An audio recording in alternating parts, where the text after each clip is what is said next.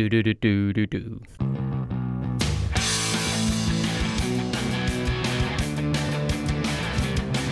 Welcome to season three of The Unforgiving 60 with your hosts, Ben Pronk and Tim Curtis. As two ex SAS guys armed with MBAs, Ben and Tim seek out people leading lives less ordinary and talk with them about how they fill their unforgiving minutes and what helps them go always a little further. And welcome back to the Unforgiving 60 podcast. I'm Tim Curtis with my co host Ben Pronk. Good morning, Tim. Welcome to RV25, the first RV of season three. It is. For what? Go. No, I was just going to say I was late to the RV this morning. Yeah, you were terribly late. I- Although you I had missed my window. You had a you had a meeting. Traffic. Dog Traffic over the bridge. Dog ate my that's homework. the that's the Sydney excuse. Oh, the traffic over the bridge over was the bridge. horrendous. Mm. Mick Neven, Jacqui Lambie, David Knoff, What do these Antarctica. people have in common? and Nick Hudson, our first four episodes of season three that we're going to reflect upon. Let's get on with this show.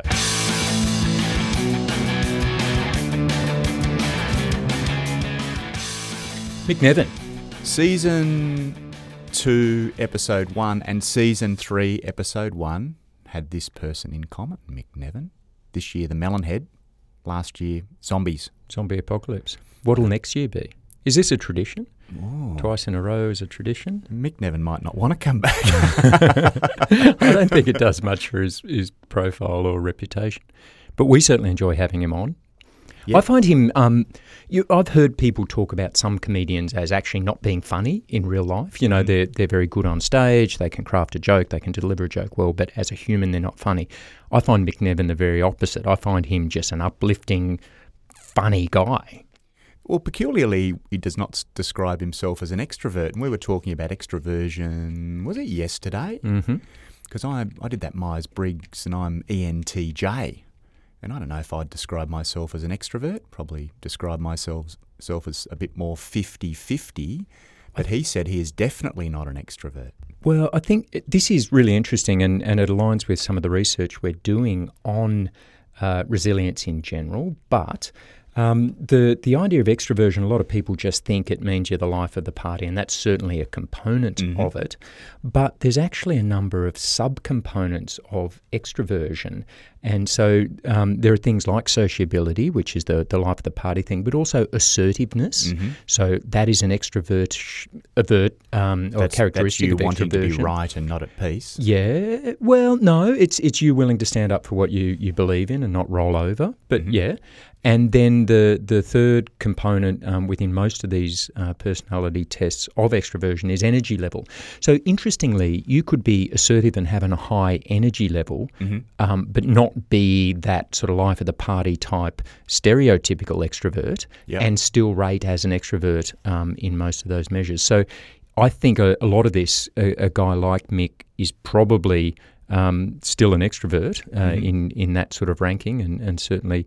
Um, people like, in fact, Monica Georgieva, who Yeah. we, we know and love, and, and I don't think would mind sharing, um, ranks as an extrovert, but Mm. uh, on probably more on those energy level and assertiveness aspects than the sociability. Yeah, and Mon said that when she does do things that are extroverted, it she finds it absolutely exhausting. I'm actually the same. Mm. I, I find a, a lot of emotional energy goes into dealing with humans. I, f- I find you exhausting. I felt anyway, back to back to. Melonhead Mick Neven. Now we talked about a range of different things: stra- uh, stagecraft, crafting a joke, Mm. the unwritten rules of being a comedian. Mhm. The year 2020, an odd year for all entertainers and performers, and how he got through it. And it was different to the zombie episode last year, where we just talked about how we take down a zombie apocalypse using SAS tactics, some park runners, a Bunnings. network of Bunnings stores, Bunnings Warehouse forward operating course, bases. the molasses pit. Oh pit. Oh my goodness. We'll never That was a, a that was a nadir, a very low point in that bloody cerebral journey of forgiving sixty. of taking down zombies. that that high highbrow episode of how do we defeat zombies. Yeah. But this year, yeah, uh, different. We really got into some of Mick's upbringing. And one thing that I found fascinating that we did talk about was him being bullied as a kid. Were you a were you a popular kid at school? Clearly, you're not a popular adult. But um, like, where, where did you sit in the, the sort of bully spectrum at school? I think well, I went to an all boys school, so everyone in at some point got bullied. Hmm. It was just what happened.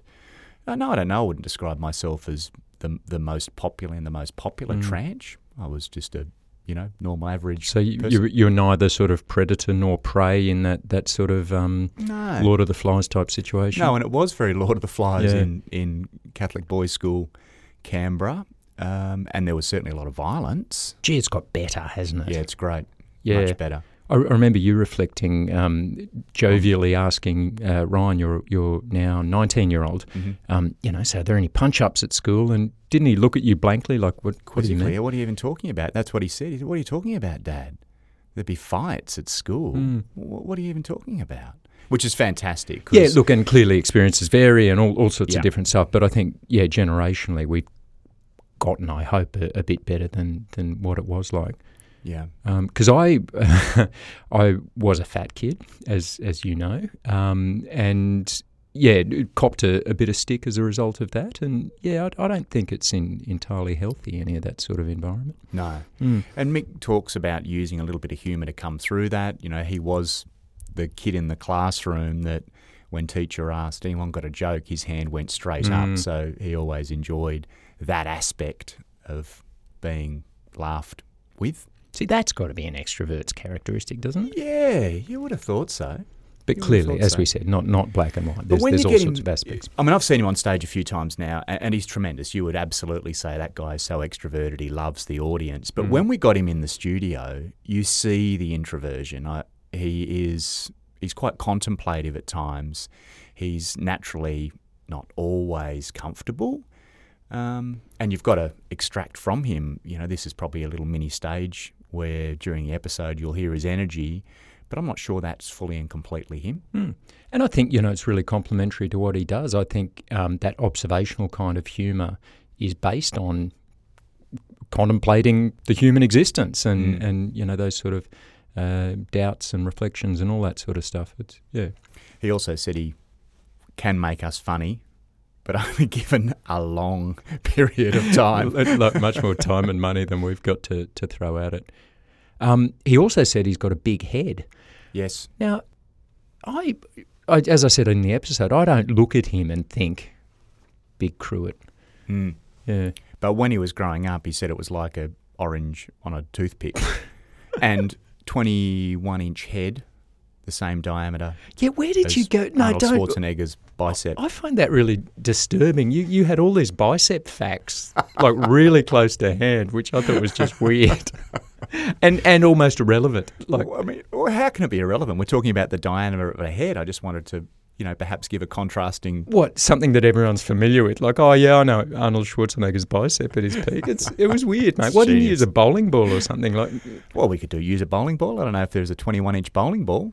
I just Probably- probably I would be close to found it 21 inches. Unsettling how many um, Bicep bicep references. facts you had. I mean, that's the deep level of research that I put into the episode. Is it research or is was that something you just know? You, you No. actually prepared bicep facts. Yeah, yeah, because I knew that the diameter of Mick's head was 21 inches, and I thought, oh, how do I find some fun facts? All right, Um, great episode. But check that one out, Mick Neven. And also, he has been playing at fringe festivals around the country. Yeah. I saw he's been recently in South Australia doing some gigs. and awesome for that um, sector, that industry Mm. that, that those face to face gigs are coming back on. Great to see him back. Mm.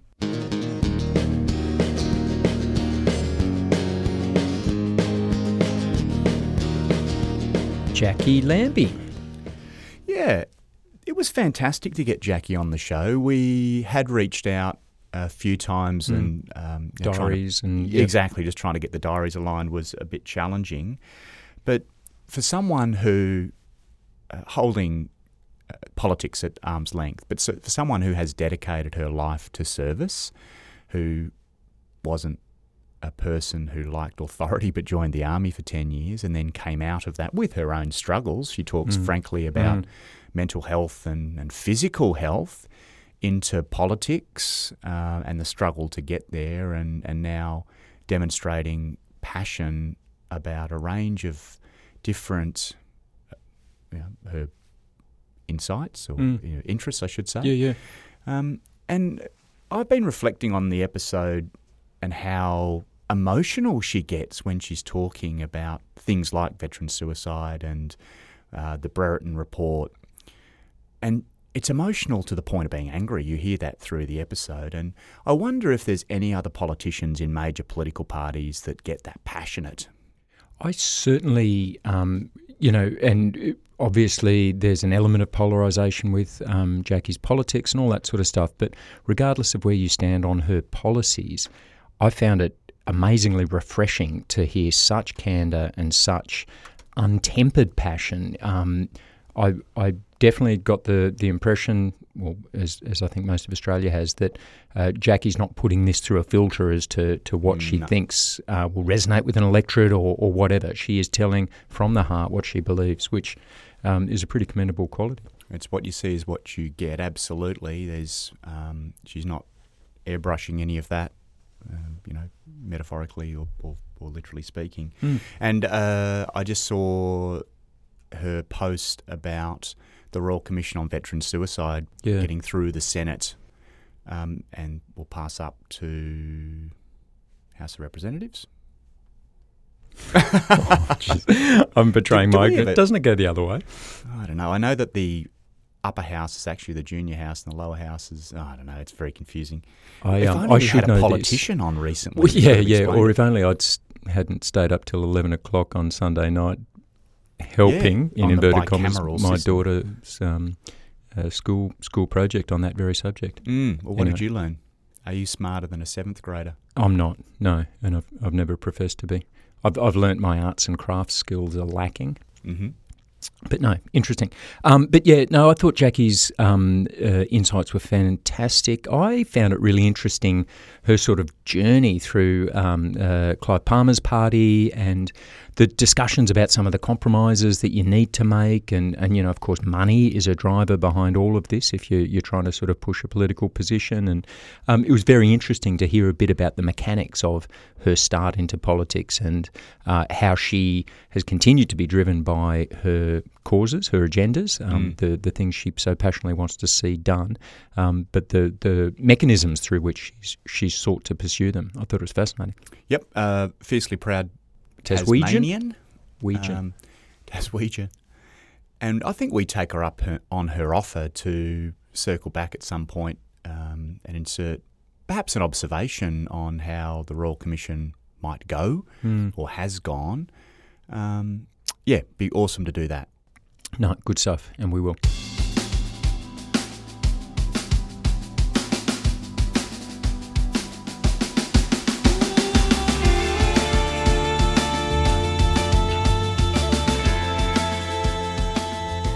So from Tasmania with Jacqui Lambie, we then headed even further south. Keep going south, pretty Yeah. much as far as you can go.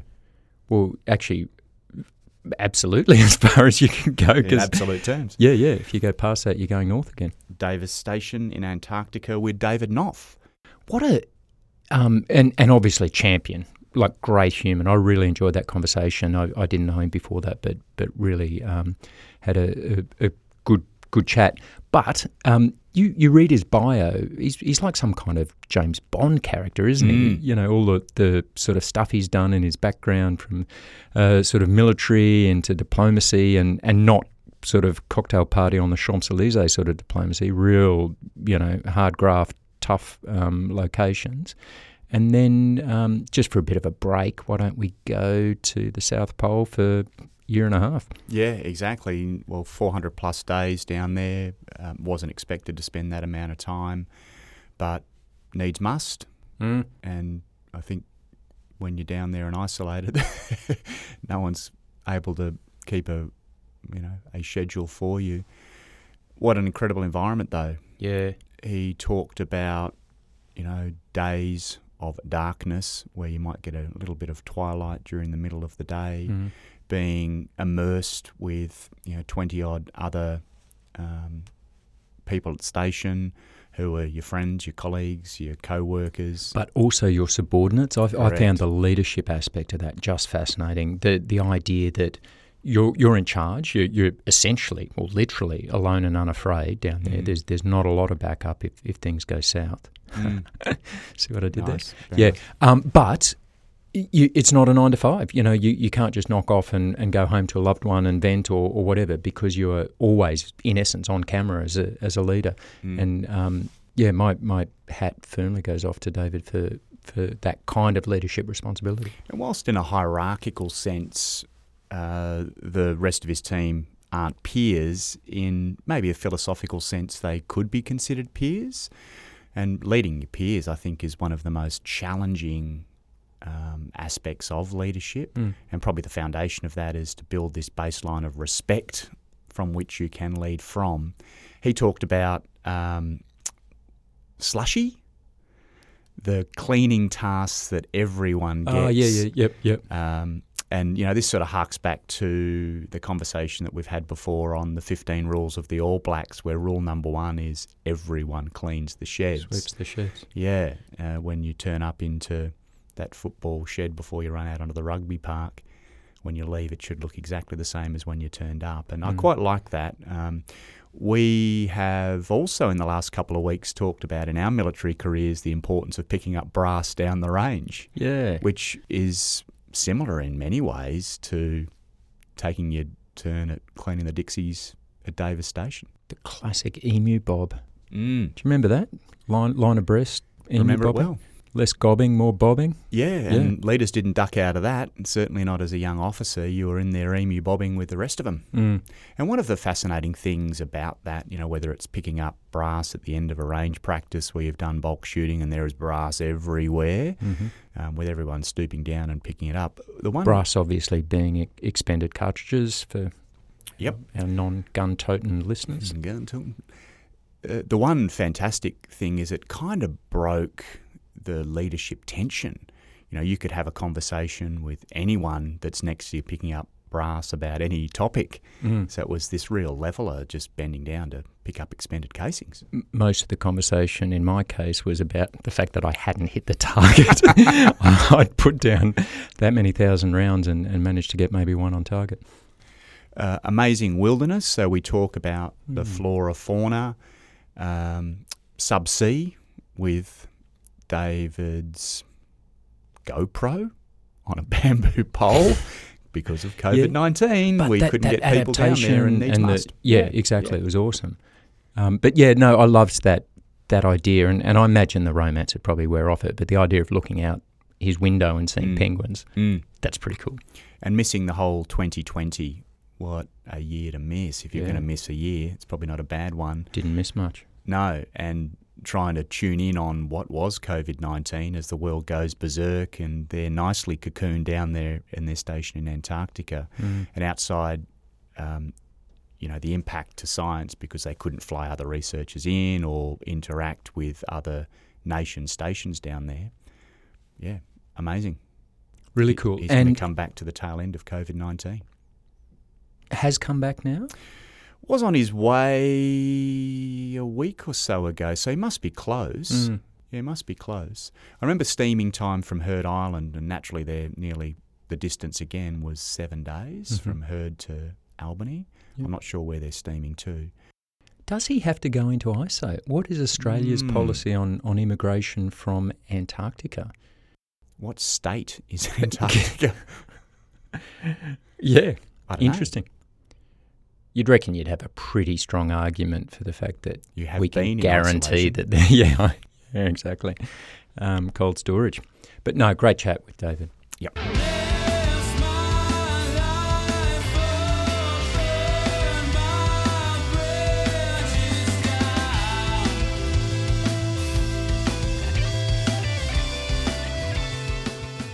Nick Hudson, Chief of Push Ups, best business card title ever. Yeah, I like that. The Push Up Challenge. Uh, check it out on social media at Push for Better, um, or check our Instagram account or Facebook at Unforgiving60, and you'll find a link to the Push Up Challenge. What a story!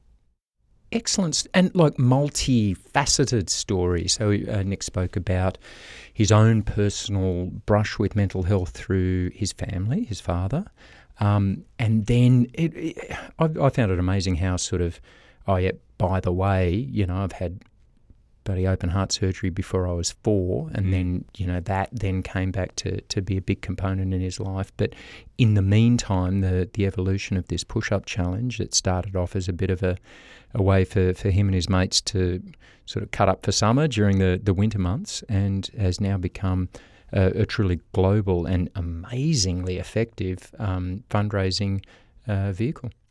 Yep, mum told Nick that his dad had depression at dinner and uh, had been struggling with depression. Nick himself had depression, but didn't see what he describes as the frog in boiling water syndrome, you know, slowly turning the temperature up on the water to the point where he had no interest in anything, that all joy was removed from his life. And we do put a little trigger warning on that because uh, mental health is a strong theme in not just his background and story, but naturally the push up challenge as well. Correct, and and also it's a feature in statistically half of mm. Australians' lives. And the thing that I really found, um, I guess, sobering, and it and it reinforces how insidious some of these um, conditions are, is the fact that that Nick had had that experience with his his father, so he knew it was a thing. Um, he then developed the push up challenge and and devoted um, the the fundraising efforts towards um, the same cause even with that knowledge, he found it hard to diagnose in himself. It, it really highlights just how uh, difficult these these um, conditions can be to, to sort of acknowledge, diagnose, and treat, and um, how they can go uh, under the radar for so long. So the push-up challenge is coming up, and you should check that out. It's a an agreed number of push-ups in a month, and mm. you can do it individually. You can do it as a team. You don't actually have to do push-ups. If you want to do burpees, you can. I think uh, Nick was telling us a story about a nine year old and a 90 plus year old who participated last year. And they distributed $5.1 million to the beneficiaries in the 2019 push up challenge, uh, sorry, 2020 push up challenge. And they're hoping to go better than that in 2021. And of course, you can do it. And I like this idea of doing it as an as an office team, or, or you know, you can do it as a, a team. Are we doing that? Are you committing us to doing that? Yeah. Does that mean we can split the load? That that's kind of my main angle. Uh, no, I don't think so. Oh, I'm, everyone's I'm, got to do the same. Yeah, I'm, oh, not, right. I'm not sure you can share 3,318 push-ups amongst your 5,000 person workforce. yeah, it's kind of defeating no, the I think I think we should 3,318 push-ups in 2021. That equates to the number of suicides in the last in 2019, the last recorded statistics. Yep. Um, every day, it's not an, the same amount of push-ups per day, but there is a learning on mental health. Mm. So there's shorter number of push-ups and more but the number equates to yeah, it, it, means something, doesn't it? It yeah. relates to a statistic that that's um, uh, got a mental health yeah. correlation. Um, so check it out. Yeah. And for those who are, you know, current serving, former serving members of Mali- uh, Police, that's a cross between the military, military and the police. police. Yeah.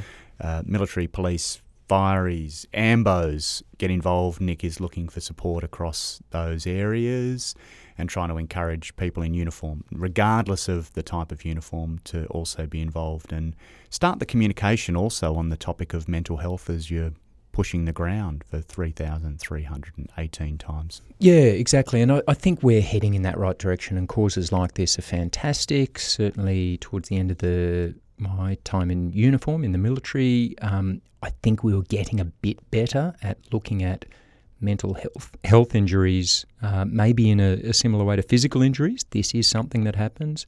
This is something we can treat.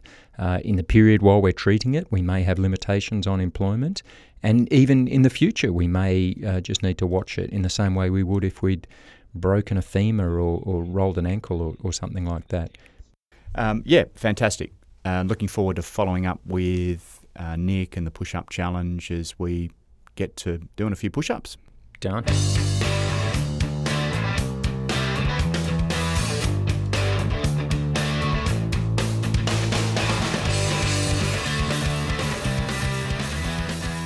So, our friend Mark Wales, who's been on the show, Ben, has his book out for pre sales Survivor, the story of Mark, um, his upbringing, his time in the SAS regiment, time out of that into business school, his business kill capture, mm. a tough luxury, and onto the set of Survivor and beyond.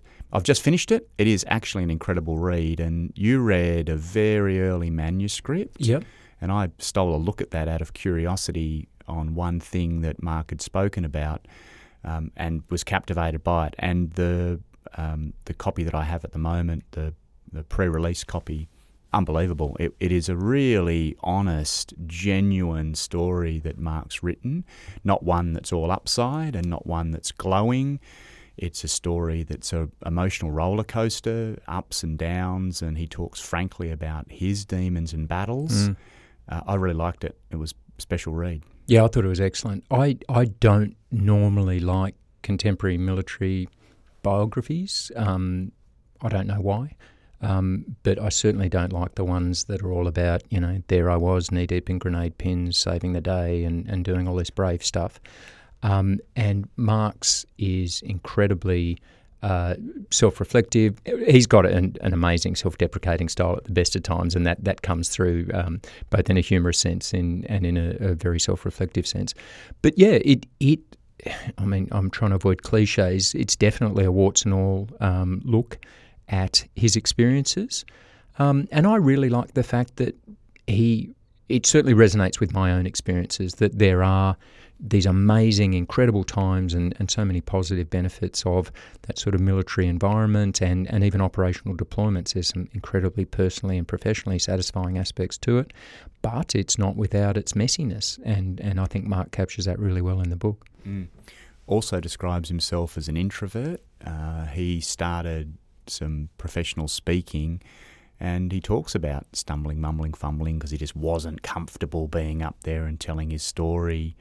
Um, and I quite kind of like that. I like the fact that he wasn't comfortable, but he went out there and he built his own comfort by speaking honestly and frankly about his experiences and how this could translate into other people learning a little bit more and perhaps inspiring those who have experienced mm-hmm. similar similar things. It's funny because when you look at Mark, um, he looks like that SAS guy from Central Casting. He yeah. is, you know, massive, lantern jawed, good looking, big, sort of powerful, imposing dude. Um, but he, to me, has been someone who I, have found really inspirational for the fact that he always swings for the bleachers. He sets a goal, and no matter sort of how difficult it is, um, he'll work towards it. And his journey into Wharton was a really good example. Um, I didn't know him as he was doing the journey into to the SAS, but he talks about that in the book. And then things like the public speaking. Um, it would be easy in any of those endeavours to say, that's pretty tough. I'm not sort of, you know, naturally sort of um, predisposed towards that. But he's never done that. He's always stepped up and, uh, you know, gone a little further, which I, I found really inspirational. It's a bit of a theme too. He does describe his being below average as a cadet and you know an average officer, and he really had to work hard to improve. There are some cracking. I, I didn't. I knew one of them, but not both of the the the low points of his Royal Military College, his yeah. officer training. Um, I think the term we would have used is shit fight for, yes. for that kind of um, performance, but he, he's anything but. Uh, but it's it's great that he embraces that, and and um, I find again that part of that inspiration that. You know, he, he's had a few uh, bumps and lumps along the way, but he's he's always kept going. You could omit those parts from your memoir, couldn't you? the oh, less mate, memorable ones. Yeah, and, and when I get around to, embarrassing. to writing mine, there'll be big chunks um, in my revisionist history. Yeah. Well, you get a mention in the acknowledgements. I was very chuffed. Yeah, very, very flattered. And in fact, um, if for nothing, for no other reason, and there's plenty of other reasons, but uh, the the acknowledgement section is a great reason to to buy that book because he he does it very tongue in cheek. Um, and it's it's actually a, a, very funny read and a very personal um, sort of uh, vote of thanks to to a whole bunch of people who have helped him along the way. In fact, we should probably say that pre-orders are out on the book it's published by Pan Macmillan. He's in the charts, even though the physical copies haven't hit the bookshelf yet. So, a really indication of the amount of groundswell that's building.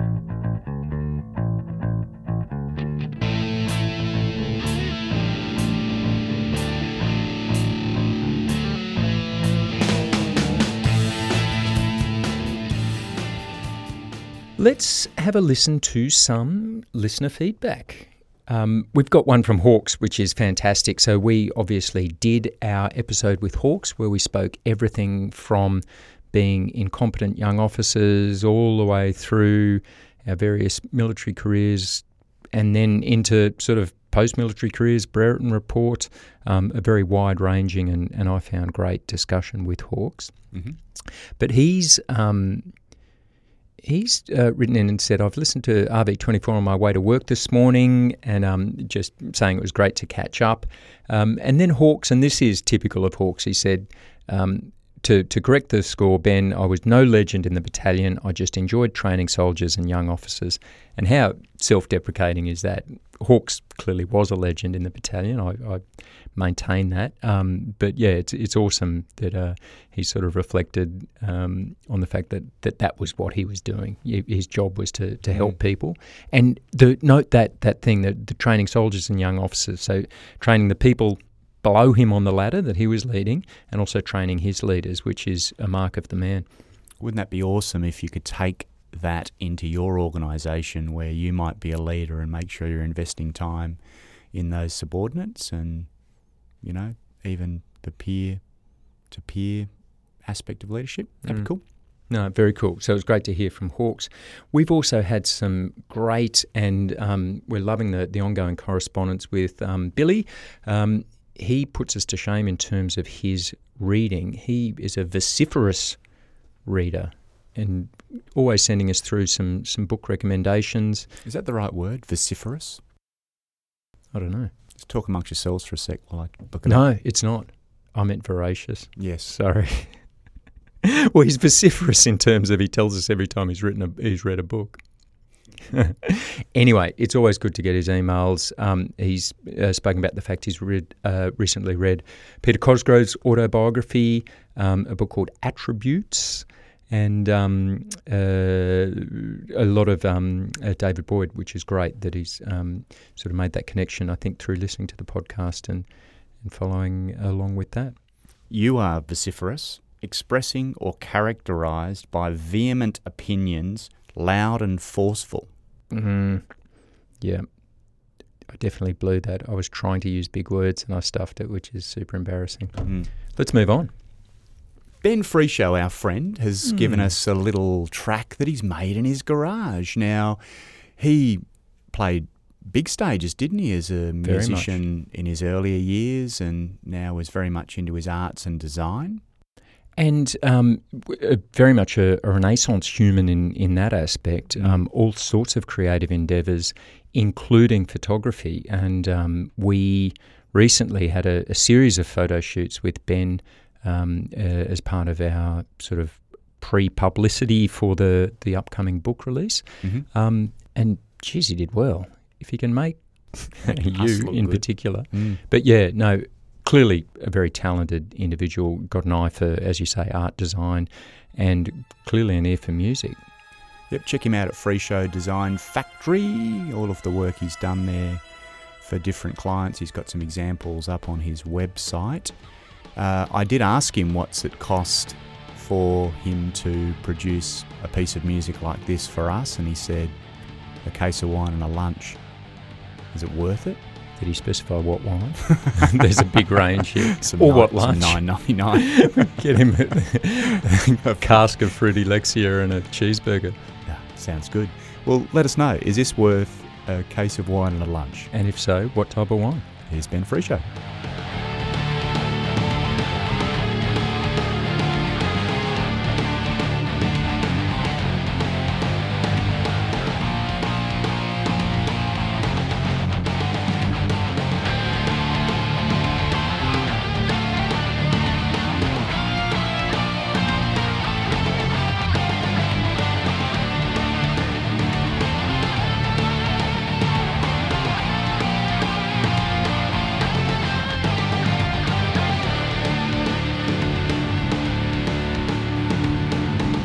This is a very timely episode um, when we reflect on this next piece of listener feedback. We had a wonderful email from Rochelle at Baraldo Coffee uh, reaching out saying, G'day, um, talking about her work um, in coffee distribution and the fact that she is working towards pushing good coffee into uh, the AFCANS.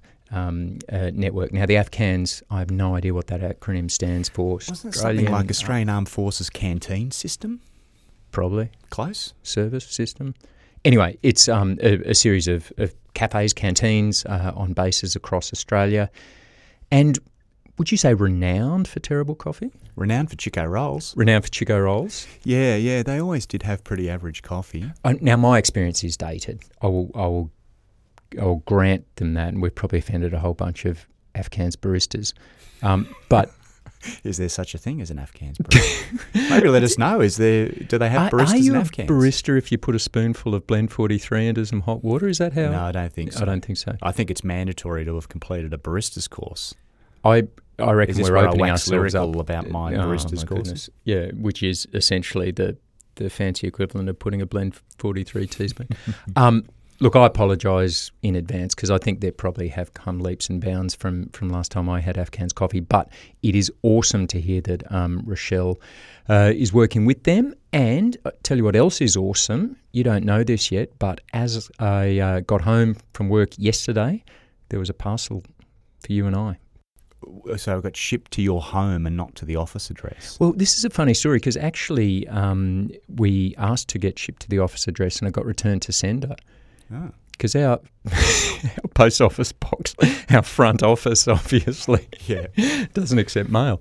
Well, because we're in a heritage building, our little mail slot is it's It- it brass doesn't and work, beautiful, yeah. but it doesn't work. We we are a genuine actual business, and we do have an office, but for some reason the um uh, the coffee didn't get there. So I, I and and Rochelle was so kind to to actually resend it, which must have been an enormous pain.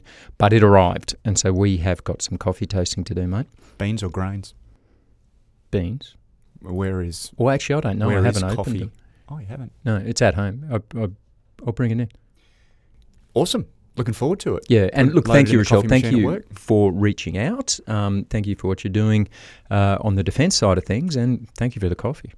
And actually, related, talking barista courses, it is fantastic fun to go and learn to make a coffee. You could not imagine how much fun you can have just making espresso shots. grab a friend, grab a mate, book yourself in. I think it's about four hours to learn to make an espresso and then work with milk. Do it. And for our audience, another thing you could not imagine is how much Tim talks about this. I've never seen him make a cup of coffee other than in an espresso machine in my life, but he, he talks talks a big game. Yeah, I went there. I did a course with a good friend of mine and our boys, mm-hmm. and it was really good fun. That's it cool. was tremendous. Yeah, two little, you know, sort of the baseline course, and then a couple of modules, and yeah, it was great. No, that's very cool. But it has left you with this lifelong annoying habit of if a, a barista asks if you want cold water in your long black, mm, you, you no. Uh, seethe, don't you? Absolutely, it means the temperature of the machine's too hot and it's burning the beans. How many- Burning. I've heard the track so many times. Yeah. Moving on.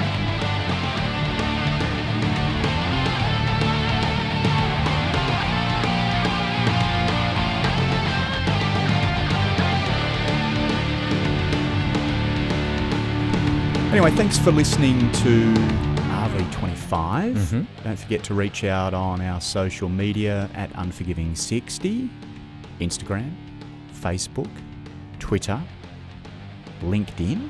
TikTok, we actually do have a TikTok account. MySpace. we don't have a MySpace account. but we should do some TikTok. No, How do we do? I don't even know how to TikTok. I don't think that forty-five-year-old dudes are allowed. To TikTok.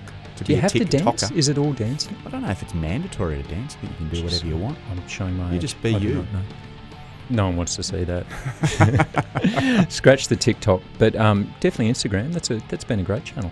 Yep. Uh, or go to the website www.unforgiving60.com or direct on email debrief at unforgiving60.com.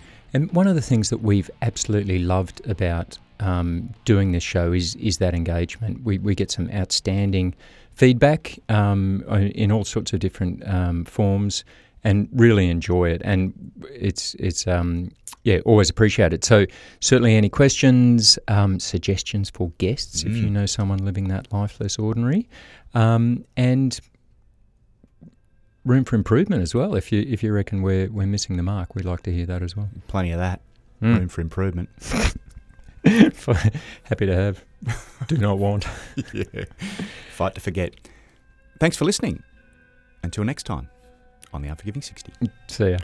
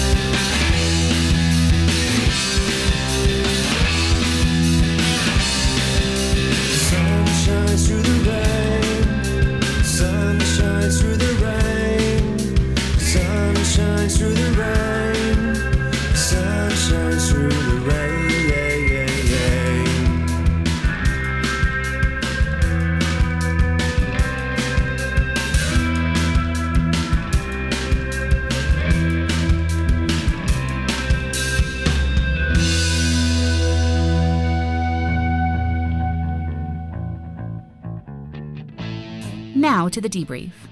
We try to go always a little further in this podcast and greatly appreciate your input. Please let us know your feedback the good, the bad, or the ugly. Also, if you know someone who is living a life less ordinary, we'd love to hear about them.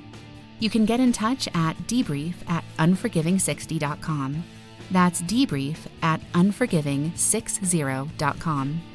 If you have enjoyed this podcast, please tell your friends and write a review for us on Apple Podcasts.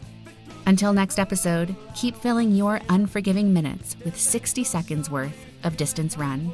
See you next time on the Unforgiving 60.